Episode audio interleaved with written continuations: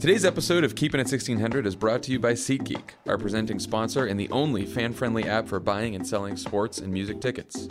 Other sites have gone back to the same old tactic of showing you a lower price and then charging huge fees at checkout. But at SeatGeek, the price you see is always the price you pay.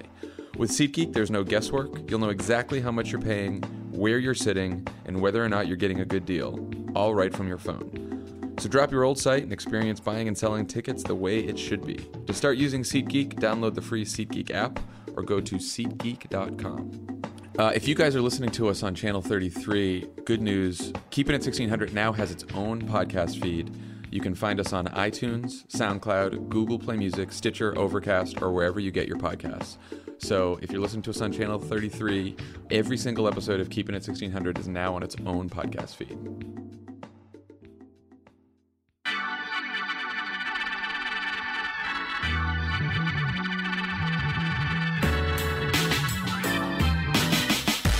Welcome to Keeping It 1600. I'm Jon Favreau. I'm Dan Pfeiffer. We're very excited this week. Uh, we have Meet the Press moderator and NBC political director Chuck Todd joining us a little bit later. Uh, so excited about that.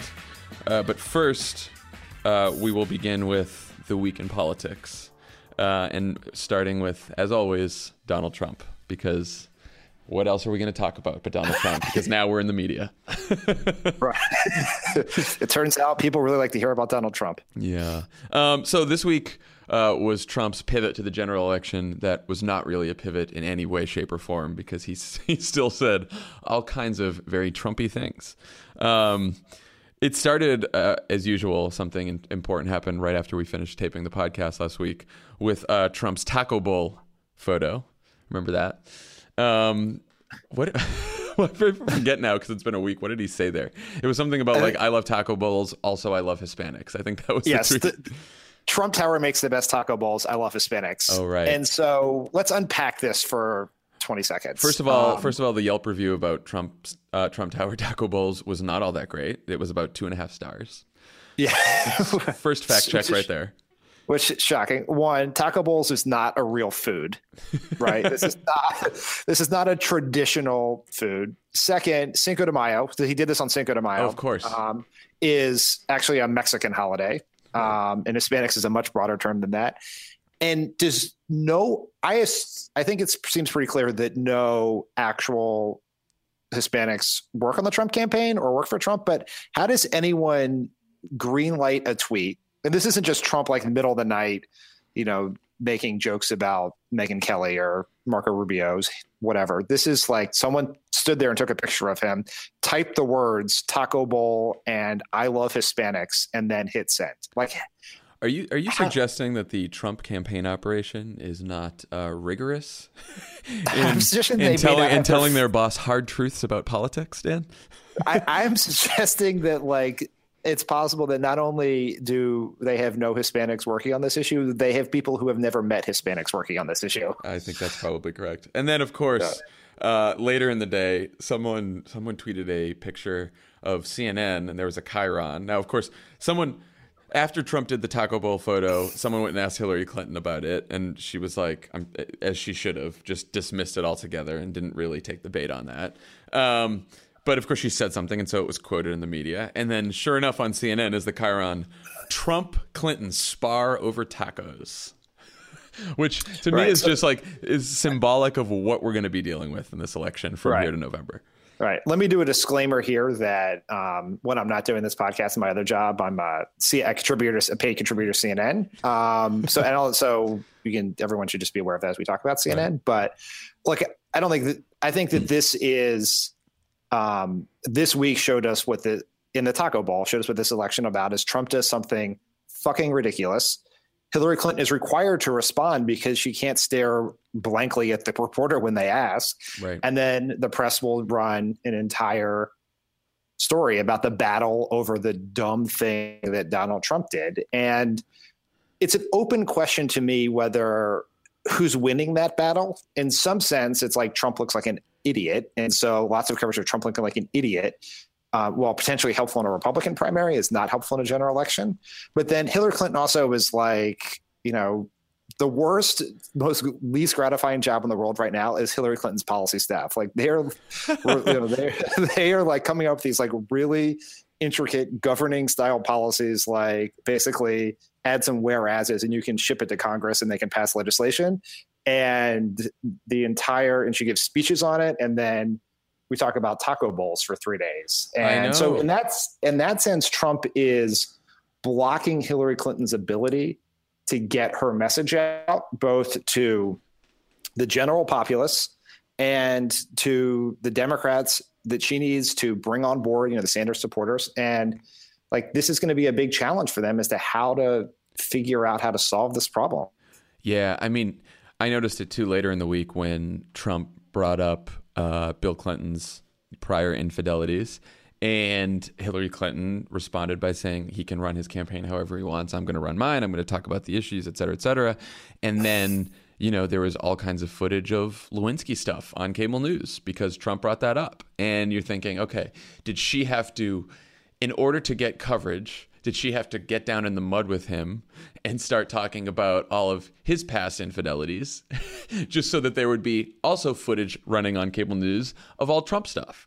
And it's like I don't know. I mean that that is a tough decision to make, right? Like obviously not. You don't want to get down in the mud with him, but like you said, I don't. I think Hillary Clinton could have the problem that Jeb, our friend Jeb, had, and uh, all of the other Republican nom- uh, candidates in the primary of getting airtime because she's not going to say things as sensationalistic um, or out there as Trump is, and she's going to go for. She's going to go as she should be you know, if you're running for president to, um, you know, govern the country and kind of put forth a policy agenda, she wants to talk about her agenda. And I'm sure they look at polls and the polls say voters want to hear about your agenda. They want to hear about your positive vision for the future. But that's not what gets you on the news. Yeah, it's really challenging. In some ways, there's like one argument where Hillary Clinton is the best person to run against Trump because she's the most serious, qualified person in either party running. And so if he can be portrayed as unserious and unqualified and ridiculous, like Hillary Clinton seems like they to that problem. In the other sense, Trump has um, hacked the media in a way that makes the unserious be the conversation of the day. And Hillary Clinton is such a like serious wonkiness, sometimes to the point of tedium, is her default, right? Like she wants to talk about her child care plan. And even if no one's going to cover it, she wants to talk about it. And so not having the sort like I think Obama could sort of split the difference a little bit because he could very easily deliver sort of like funny takedowns of someone like Trump. You know what? I was, I was just going to ask you that. Like, if we were, so if we were on the Clinton campaign, except it was the Obama campaign this week, and Trump did the Taco Bowl tweet, and well, I mean, I, usually we would have had to deal with one thing a week, right? This week we would have had to deal with uh, the Taco Bowl tweet, the white nationalist delegate to the convention that he put on his California slate and sent in because again, it, it somehow slipped through the rigorous vetting operation at the Trump campaign. um, Trump saying that he wanted to, uh, you know, give our creditors a haircut and maybe not pay off our, our national debt in full. Um, I don't know. There's like a million things he did this week. Like, how would we? What, what would you have said Obama should have done if if we were running against Trump? That's a great question, right? Because um, I think I want to like on one hand, it's like, oh, the Clinton campaign, there they go again, being so cautious, and them. I'm like, well, what would we have done? I don't know. I actually don't know how we would respond to that. I, I think, I think this is what they're like. They are they're fighting a two front war right now, which is really hard. Um, and we, I mean, I, you think you remember this from the same point in 2008 when Hillary was still in the race. We were just literally getting destroyed in states like Kentucky and West Virginia in the final primaries. And we were starting to turn our fire to McCain. And like, so it, it, they're in a challenging position. I don't, I think for, you know, some of the, I think we'll get in this a little bit, but some of the critiques of the Clinton campaign's initial responses to Trump are sort of not, this is not a fair sample size for what I think the general election will look like. Right. Um, but, you know, what I think what you want is a consistent narrative stump speech argument about why Trump is, is unfit and ridiculous. And it would have to be pretty funny, I think, in some ways. And then you, we would just be adding clever topper, you know, very soundbite, you know, tweet worthy toppers about the Taco Bowl or everything else. Um, right. As we went through it, I mean, we had a very consistent argument against McCain in 08 about how he would be a continuation of the Bush policies, and then every day we would surf the news for what the thing is, the thing in the news that best made that argument. We put it at the top of Obama's speech, and that's what would be on the news that night. Yep. That like we were operating in a massively more simple news environment at the time than the Clinton folks are here.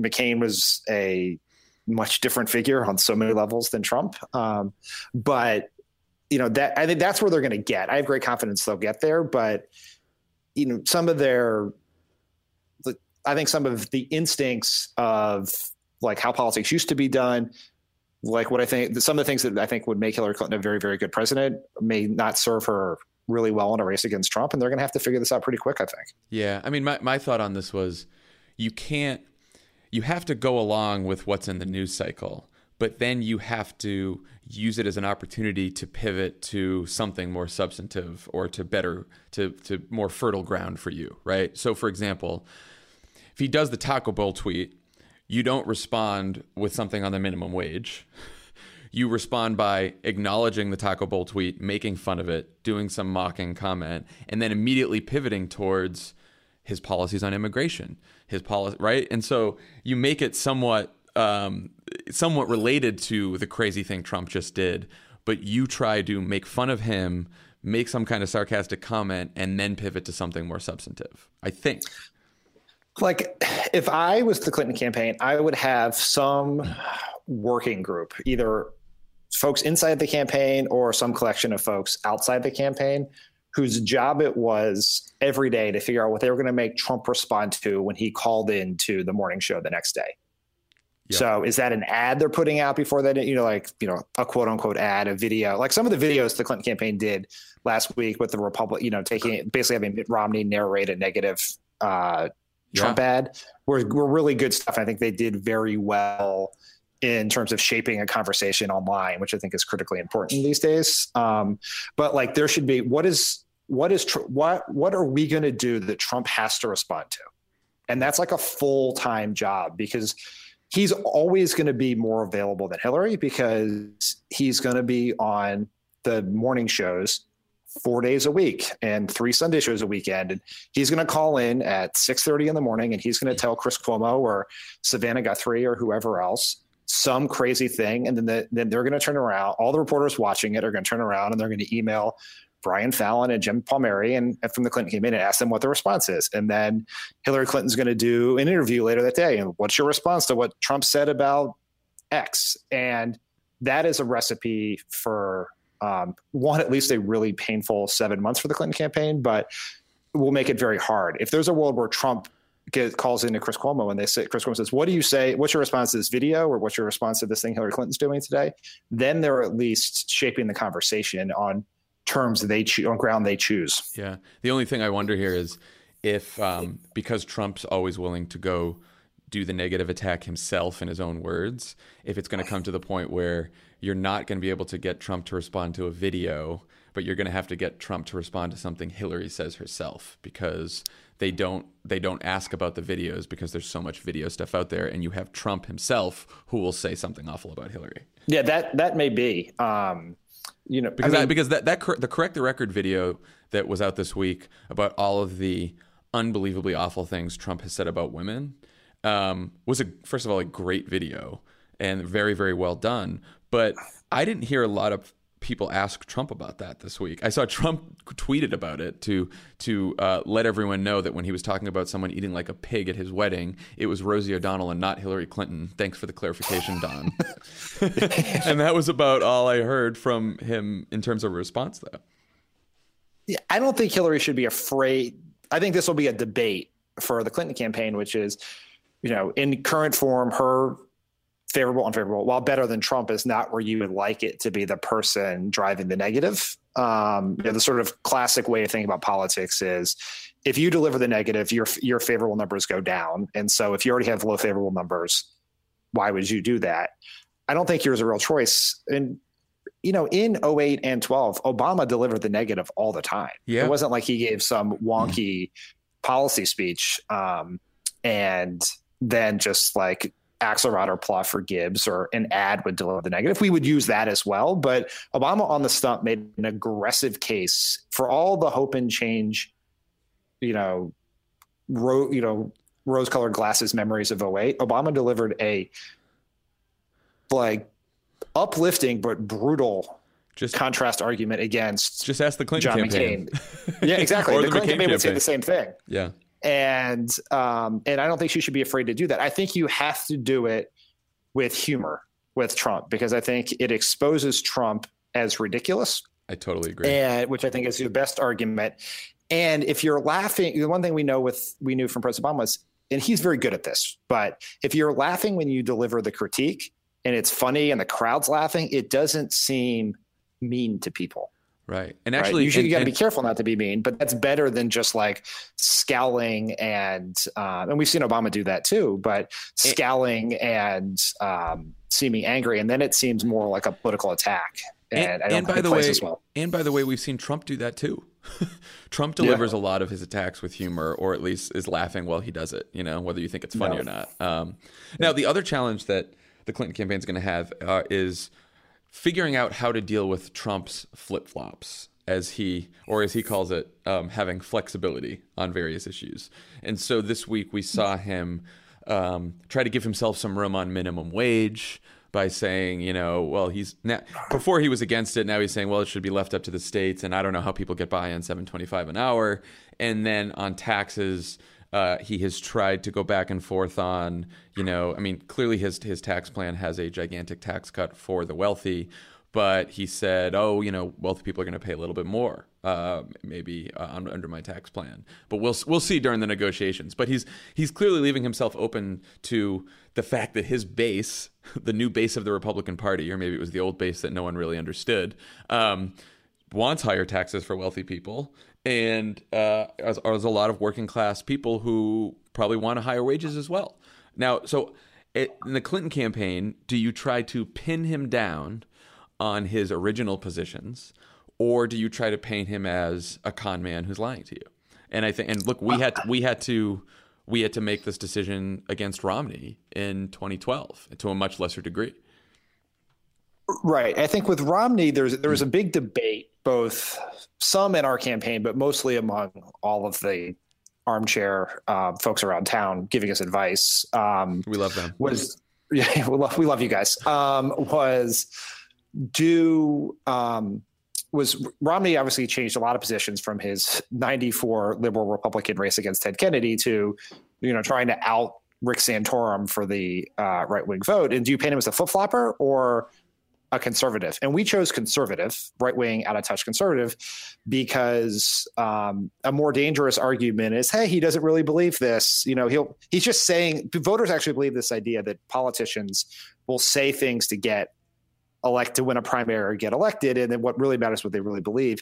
And if they really believe that Romney was a liberal Republican, um, that would have been very hard for us. It was better for us to try to make them believe which how we absolutely believed he would govern. Um, right which was as a right wing, you know, pass the Ryan budget, end Obamacare um, stuff. So I think with say for the Clinton campaign, I think has an approach has to have an approach of one they have they have to ascribe some positions to him since he has all the positions.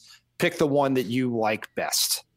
Right. So if he's for, if he says one day he's for the raising the minimum wage, the other day he says the minimum wage shouldn't exist. Pick the minimum wage shouldn't exist. Right. That's his fault. Right. Like mm-hmm. if one day he says he's for higher taxes on the wealthy, and the other day he's for he puts out a plan that's a massive tax cut for the wealthy, pick that one because why not? Right. I I do think he the argument against Trump is not going to be a policy based one that's going to work. I think it's going to be a that I agree with yeah, I, I just I think, think I think they have to. I mean, this has to be a character thing, right? Because the truth is, and most people are a lot of people understand this just by watching Trump, and it is people's problem with Trump, not just from the Democratic side, but also from the Republican side, is that the man has no positions. I mean, you know, people thought that Romney was a flip flopper. This is like on steroids, right? This isn't. He's not even flip flopping because flip flopping means you go from one position to another. He's like you said, owning all the positions at once. sometimes, it, sometimes in the same interview, yeah. in that minimum, both in his answer on the North Carolina um, transgender discrimination law and or the discriminatory law in North Carolina and his answer the minimum wage the other day, he takes all the positions. And the press tends to go to he's changed his position because that's sort of what they're supposed to like that's not the wrong thing to do. Right. But within one paragraph, he can take three positions. Yeah. He can. And, um, and I think that but I think part of the argument against him has to be um, it's not flexibility when he does that you know it's fraud or whatever whatever they decide to yeah. say because you have to go right at the core of what he's doing wrong which is not just taking conservative positions when he wants or liberal positions when he wants. It's the fact that he has there is no core to him. that the guy is clearly trying to pull one over on all of us, like he tried to pull one over on the Republican Party and succeeded. Um, and so I think you're I think you're, in one way you're right. You you need ads up there and everything saying like look at him he's against the minimum wage. Look that you know he wants to give wealthy people a huge tax cut. But you also got to go with the character um, of someone who would be all over the map like that. Yeah, I think the ad, the best ads against Trump will be ones. I think we talked about this in a recent podcast. But will be the ones that make people envision him behind the desk in the Oval Office um, during tough times, and and paint him as a ridiculous figure. Right? right. The like you have to make people really step back and think we are going to elect a guy who is essentially a old white male prejudice version of Kim Kardashian as president of the United States. that's that's what this is, and people have to like it's easy in the way in which this is a lot of people right now are like hmm, yeah i'll get tuned into that. dollars, all these other things. But are we willing to elect kim kardashian as president of the united states? If we are then donald trump air force one is yours. Um, if not then hillary clinton will win. And that i think that's the sort of argument that they should use. She probably can't use that since kim kardashian is a supporter of hers but right. i think you get my point. So what the next question is what does paul ryan think of Kim Kardashian slash Donald Trump. Um, we are we are recording this right after the the huge Ryan Trump meeting, just which is just blocked out the entire day for coverage here. I think there was like six split screens on, on cable uh, for people just waiting outside the meeting of Paul Ryan and Donald Trump uh, to see if you know a, a, puff of white smoke would come out and uh, party unity would reign.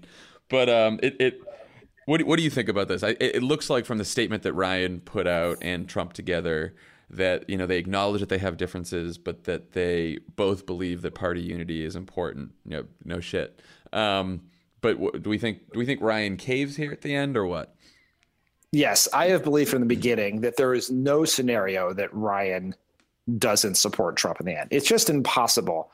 McConnell is supporting uh, Senate Majority Leader Mitch McConnell is supporting Trump.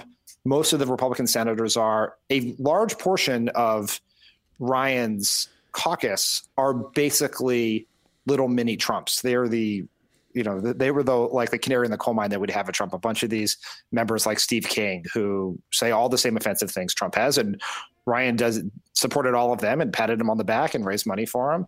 And so the and he's the chair of Trump's convention. So it seems yeah. I don't know that he'll ever be an enthusiastic supporter, but this statement that there, you know, a positive step to to unification is a bridge to Ryan endorsing Trump in some way, shape, or form.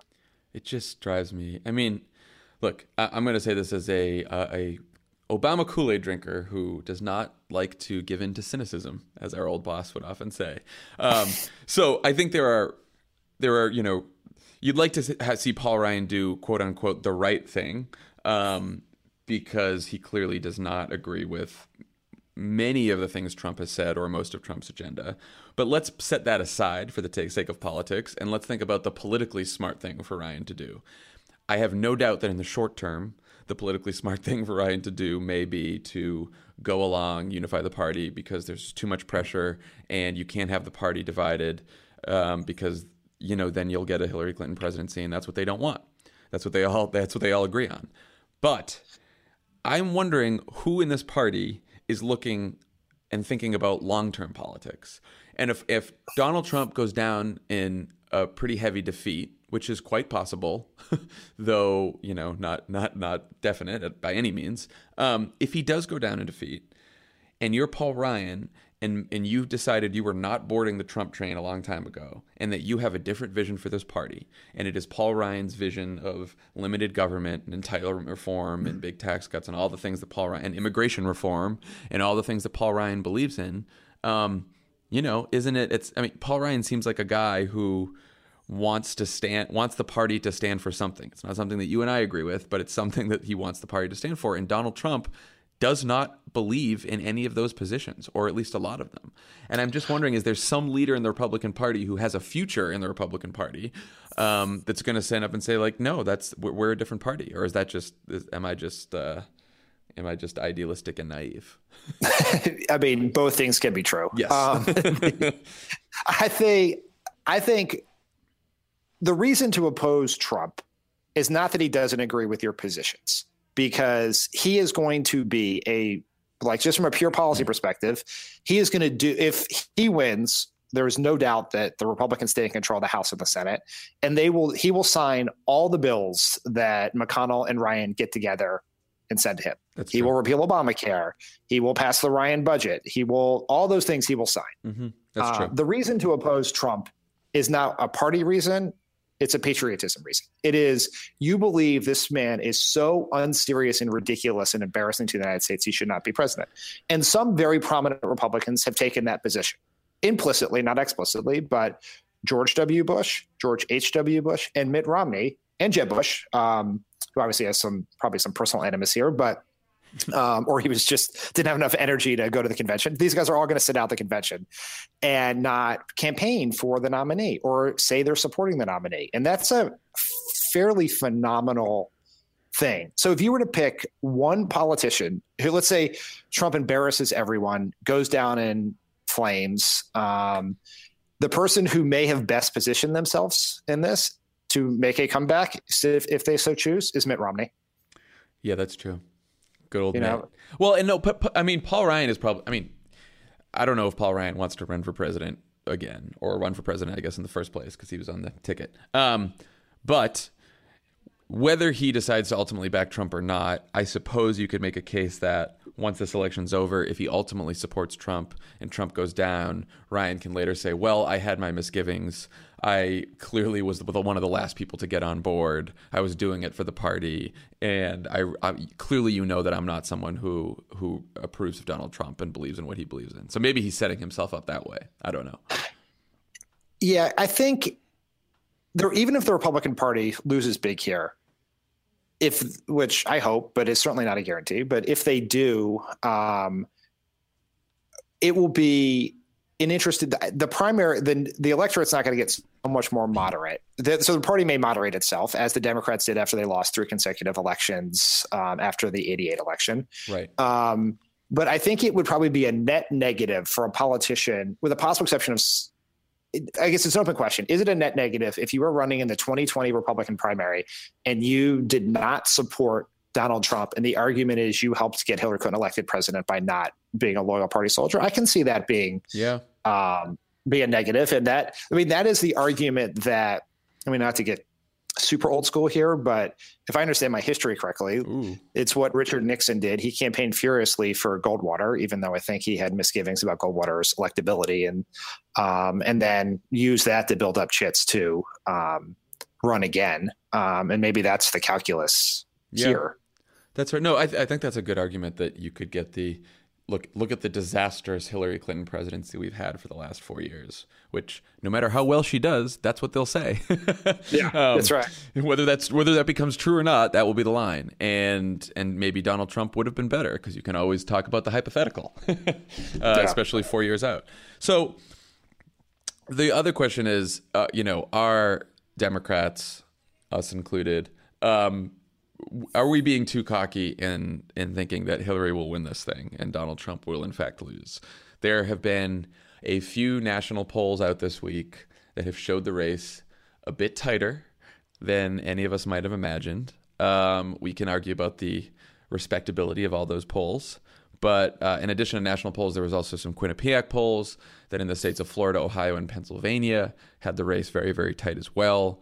Um, now, back in uh, back in, in 2008, when uh, you and I would look at polls along with the rest of the campaign every single day, um, I would usually be terrified every day of the polling. I would look at the Gallup Daily Track, even though Plouffe yelled me yelled at me not to multiple times, and constantly be worried about this. And um, and we called it the polar coaster because we would have up days and down days.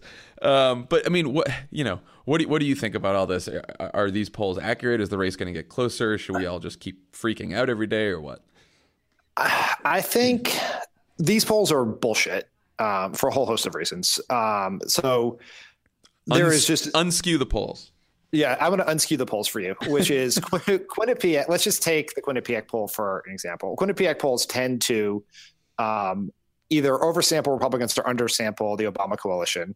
Um, it's also just impossible, given Donald Trump's approval ratings with um, young people, Hispanics, and African Americans, that he could be winning in Florida right now. It's just not. Yep. That's not a possible thing. Um, and then this Reuters tracking poll um, is bullshit.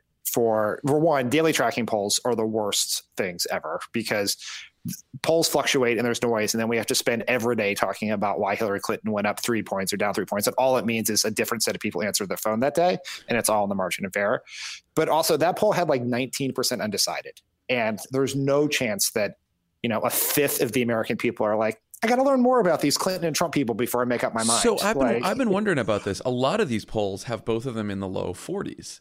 And I don't understand that. And I wonder if there's like I would love people to do a little more research and a little more reporting on the undecided voters because like you said it can't be that they want more information about either of these candidates because right. i don't know if there's two more candidates i mean it's said that you know these are two of the least likable candidates that we've had in a general election but they're also two of the most known candidates we've uh, we've had in a general election i don't i don't know that those two things are uh, are unrelated but um, I, you know, and so I, I, I, wonder if people just if these if undecided voters are is someone who does not like Donald Trump, does not like Hillary Clinton, and is just wondering who to hold their nose for.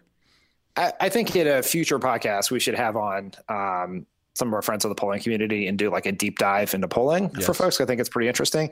In this case, there's a difference between some polls force a choice Mm-hmm. Basically, um, it's hard to get people to say who they'll vote for, which is one of the reasons why general election polls are bullshit in May.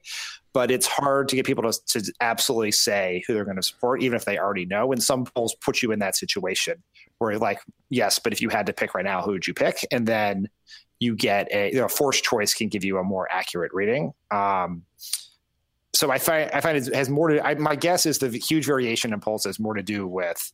Um, polling methodology and, re- and reliability than actual shift in voters because it's just it is if something in one of the like rules of looking at polling is if something doesn't make sense it's usually a flaw in the poll right? If you see like when you get a poll back and there's a huge drop of like 25 points with like Latino voters and you can't figure out what the thing you can't you don't automatically know a specific thing that could lead to that it usually means it's noise because people make decisions based on new information presented to them. If there's no no new information presented since the last poll was conducted, it it's very very unlikely that that poll is accurate. It's, and I think it's like when uh, with the undecided.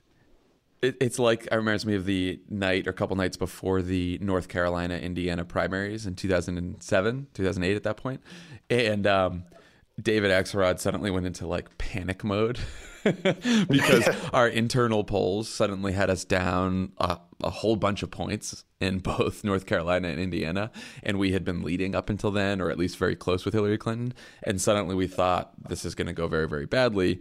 And then we were fine. And, you know, yeah. he, he, won North Carolina, and that pretty much ended the primary right there.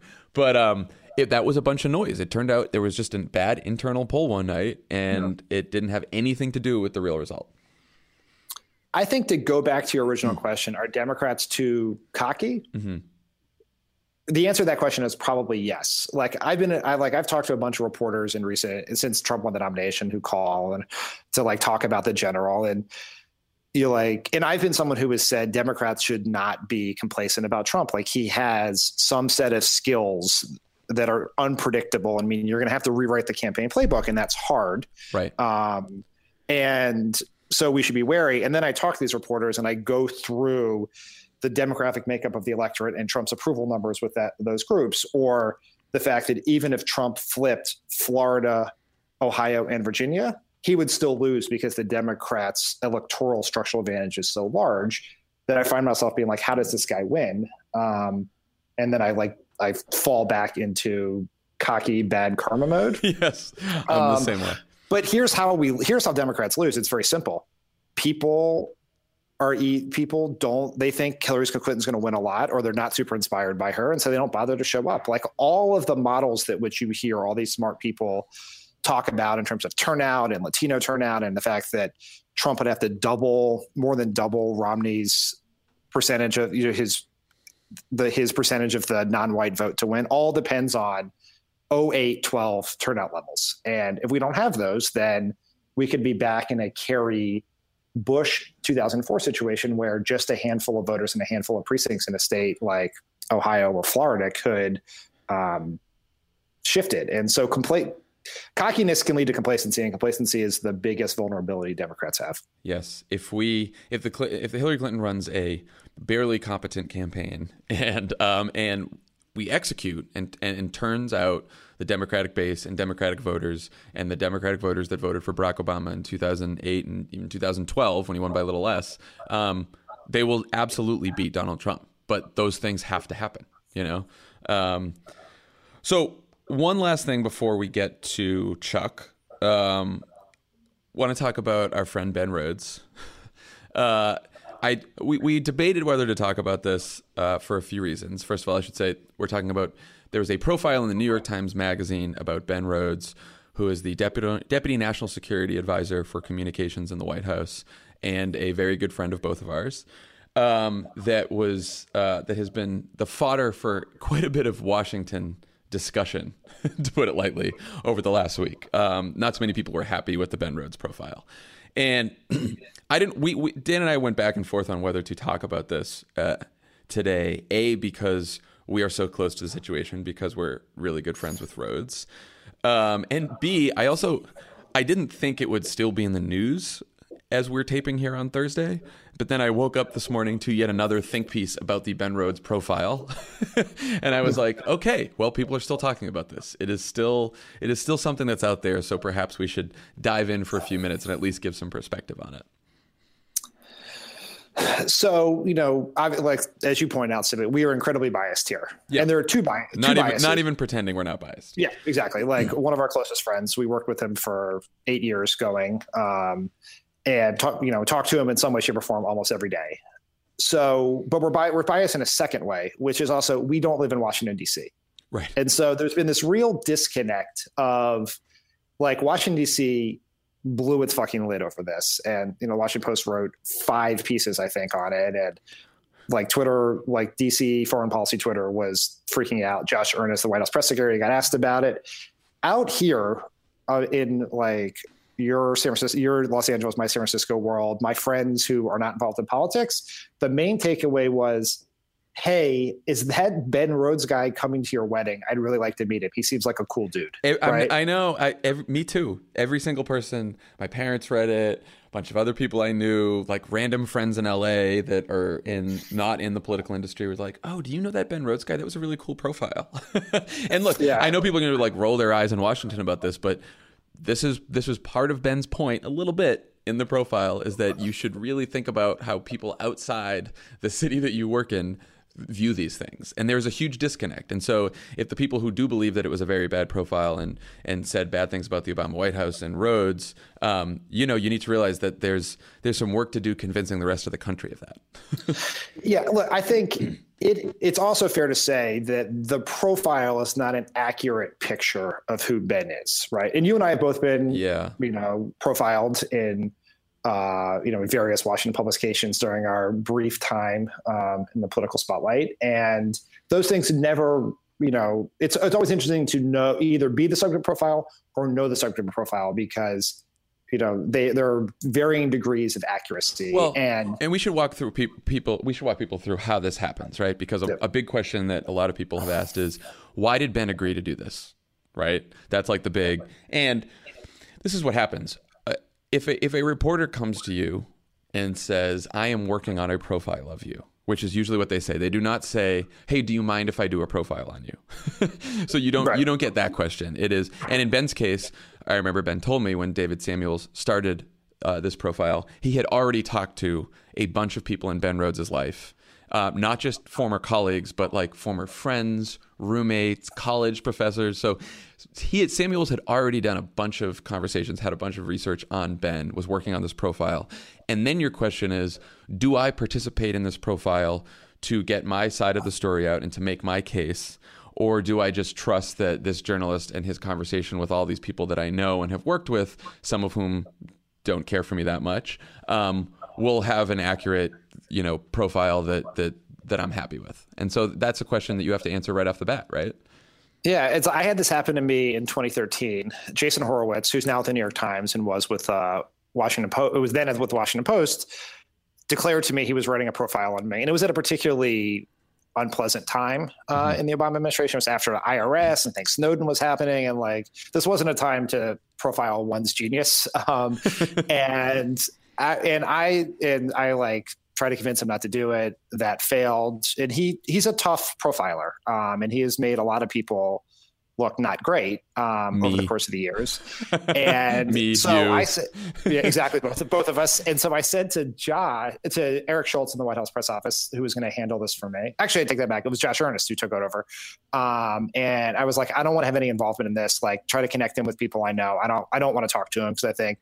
I, I I thought going in like doing an interview for your own profile is not great, and then like I get a emails from Jason. It's like I talked to all these people. I heard these ten things and about this thing about your life, and I talked to all these people. And you're like, at the end of the day, I felt like I had to talk, and um, because there was no other op- for all my desires to do it. The only I felt like the only person who could respond to all the things that other people said about me, not even all negative, but just some not Right. correct or not exactly how I would have phrased it. And I ended up spending like an hour in my office with them. And I will say, at the end of the day, for as much as I dreaded it, and as much as there were lots of things in there that a handful of things in there that I did not love, um, it was he was I think he was mostly fair about it. Um, but it's a terrible position to be in. And Yeah, but let's let's be damned if you honest. do, Let's- if you don't. and let's be honest too. I mean, there is a part of all of us that when someone from the New York Times or some big publication comes to you and says we're doing a whole profile on you, you're, you're there's a small part of you like, oh great, there's going to be a big profile of me out there, and maybe it's going to turn out well, and maybe people will like me and know me, and you know, so there there is a little bit of uh, you know uh, self centeredness there too. But I, I just think that you the oftentimes the uh, the answer is to participate, right? And I know that when Samuels started with this with Ben, you could also tell because Samuels talked to me for this profile um, that he really liked Ben, or at least he appeared to really like Ben. And so I got all these questions. Samuel asked all, all these questions about comparing him to Holden Caulfield, right? Which Rhodes at the very beginning was like, I don't know why he has this thing about me and Holden Caulfield, but he just keeps talking about it.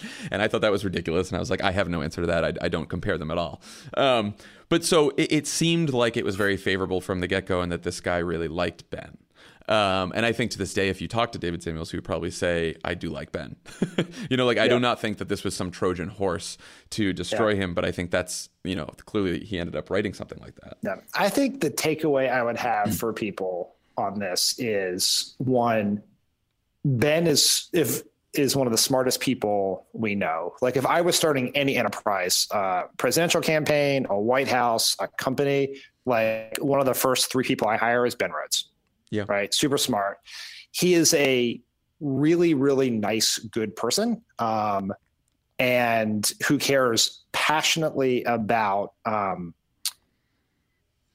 help about serving the country. Like he has been in that job in a, of incredible pressure every day in the White House, and I don't like. There's two people who've left in recent years. I don't know how he's still standing, um, and like it portrays him in a totally I think, false way in the sense that he's like some sort of that all he is is some sort of like Twitter digital media Svengali trying to trick people. And it's worth noting that He's while not. David Samuels, he's not right. But Ben is also a very serious you know, Ben's greatest accomplishment in his job is that he is the person, apart from President Obama, most responsible for the new our new relations with Cuba. He negotiated that deal in secret right. um, for years, and that is not even mentioned in the piece. Like that when in every story about Ben, every bio, you know, for the rest of his life, that will be the first line. Yep. And, and well, it's barely mentioned in the piece, and that does a disservice to his seriousness as a foreign policy person. Well, and this is this is what sort of upsets me, and uh, I have one very stated bias on on this podcast, which is, uh, you know, I hope people will go into politics and go into public service, no matter what side of the aisle you're on, whether you're a hardcore conservative or a hardcore liberal. I hope I hope people and profiles like this make it seem like people are in politics for purely cynical reasons and purely selfish motivations. And I'll tell you, like Ben Rhodes does have those feelings about the foreign policy establishment, but they are deeply felt because he thinks that going the way we went to war in Iraq was not just a problem of George W. Bush, but a problem of weaknesses in the Democratic Party, weaknesses in the media, and he thinks that mistake was a tragedy you know? And he feels deeply about that. And you can disagree with him and you can say no it was you know this person did for this reasons and you're not right and your policies. I mean you can have that argument. That's fine. The idea that this is not something that's deeply felt by rhodes because it's substantive and this is what his most of his life's work has been. And by the way everyone says oh he doesn't have any foreign policy experience. How did he get here? Well the guy started his career writing the Iraq Study Group report and the 9 11 Commission report, or at least helping write it. And so he was very steeped in this stuff for many years and um and so he believes it deeply you know and and it's hard to like yeah. and and it's not like he was trying to spin the press or stick it to neocons or do anything like that like this is just what he believes about the world yeah he look josh earnest when asked about this on monday because of course this is something so important that we should use the white house press secretary's time for it, it you know you know a reporter gets asked a white house press secretary like one question a day. I'm like let's definitely do it on a new york times profile on a white house staffer. But uh, you know, he said Ben, you know, Ben would not have every that some of the quotes in there were are, you know not a full representation of how Ben feels, and you know I think that you know Ben has said that and will say that, and that you know that he there are journalists who cover the White House and foreign policy that he deeply deeply respects. He was his frustration towards the way some people cover it is one that is shared by everyone in both parties, I think, and yeah, you probably would have heard the same thing from the Bush people about you end up with these, you know, you're trying, you're dealing with these complicated foreign policy, these complicated issues, whether it's foreign policy, healthcare policy, economic policy, and um, sometimes the people covering you, not all, like let's not over. The problem was is the way it was quoted suggested that he felt that way about every reporter, and we know exactly. that's not the case. And reporters know that's not the case. Um, you know, and you're dealing with it in the people, or even complicated issues of political strategy, and the reporters who are who are the, your filter to the American people for this information don't have context to be able to do it because they're new to it. You know, now say fair point on the other side that you know if you're David Sanger or Jeff Goldberg or you know Robert Pear, you know at the New York Times on healthcare, and you're you're sometimes being forced to deal with an assistant press secretary in the White House who also doesn't know it. Like it, it's it goes both ways. Yeah, but I think the good broader, point. The, it's a totally it's it's a totally fair point. Um, but I think it is if you read this and you, th- I think the one thing we want people to take away is that the response to this was so ridiculously disproportionate. The country is very lucky to have Ben Rhodes in that job. And the reason people are like, Ben's been in that job too long. Well, anyone who's been in the White House for seven years has been in their job longer than is any human should be expected to do that job, particularly one with as high pressure as Ben's. But the reason he hasn't left um, is not because he really loves working in that windowless office and getting your Times profiles. It's because he's so important to what is happening there on very important issues that he can't leave. Right? Yeah. Pres- I think the president the, would say that. And the truth is, he like, needs Ben. Yeah, well, that's what I'm saying. It's like this whole thing is like Ben puffed himself up in his own role. Like, no, there is a mind meld with Obama and Ben on foreign policy. And yeah. if you want, if you're looking for one person in the world to art, to best articulate Obama's thinking on every foreign policy issue, it's Ben Rhodes by a mile. you know, like I'm not yeah. saying that like obviously the Secretary of Defense and the Secretary of State, they all have like much more important roles in terms of executing substance and policy and making big decisions. They totally do. But in terms of what Obama is thinking and how he thinks and how he articulates his views, that's what Ben's job is, you know. Yeah. Um, and also, and we, should, and, and we should say too that I mean the actual substantive uh, critique in the Samuels profile about the Iran deal and the timeline of diplomacy has now been debunked so many different places that um, that that part's just completely ridiculous because that's the part that will live on and the Republicans will seize on. But um, but that that we'll send you some links on that too because that's been fairly well debunked. yeah, we could go on about this uh, forever, clearly, but we will not. And uh, so, yeah. thank you for uh, th- thank you to our listeners for uh, for giving us this moment of personal privilege here. If you guys want to hear today's full episode, including our interview with uh, Meet the Press host Chuck Todd, uh, Keeping It 1600 now has its own podcast feed, so please go subscribe.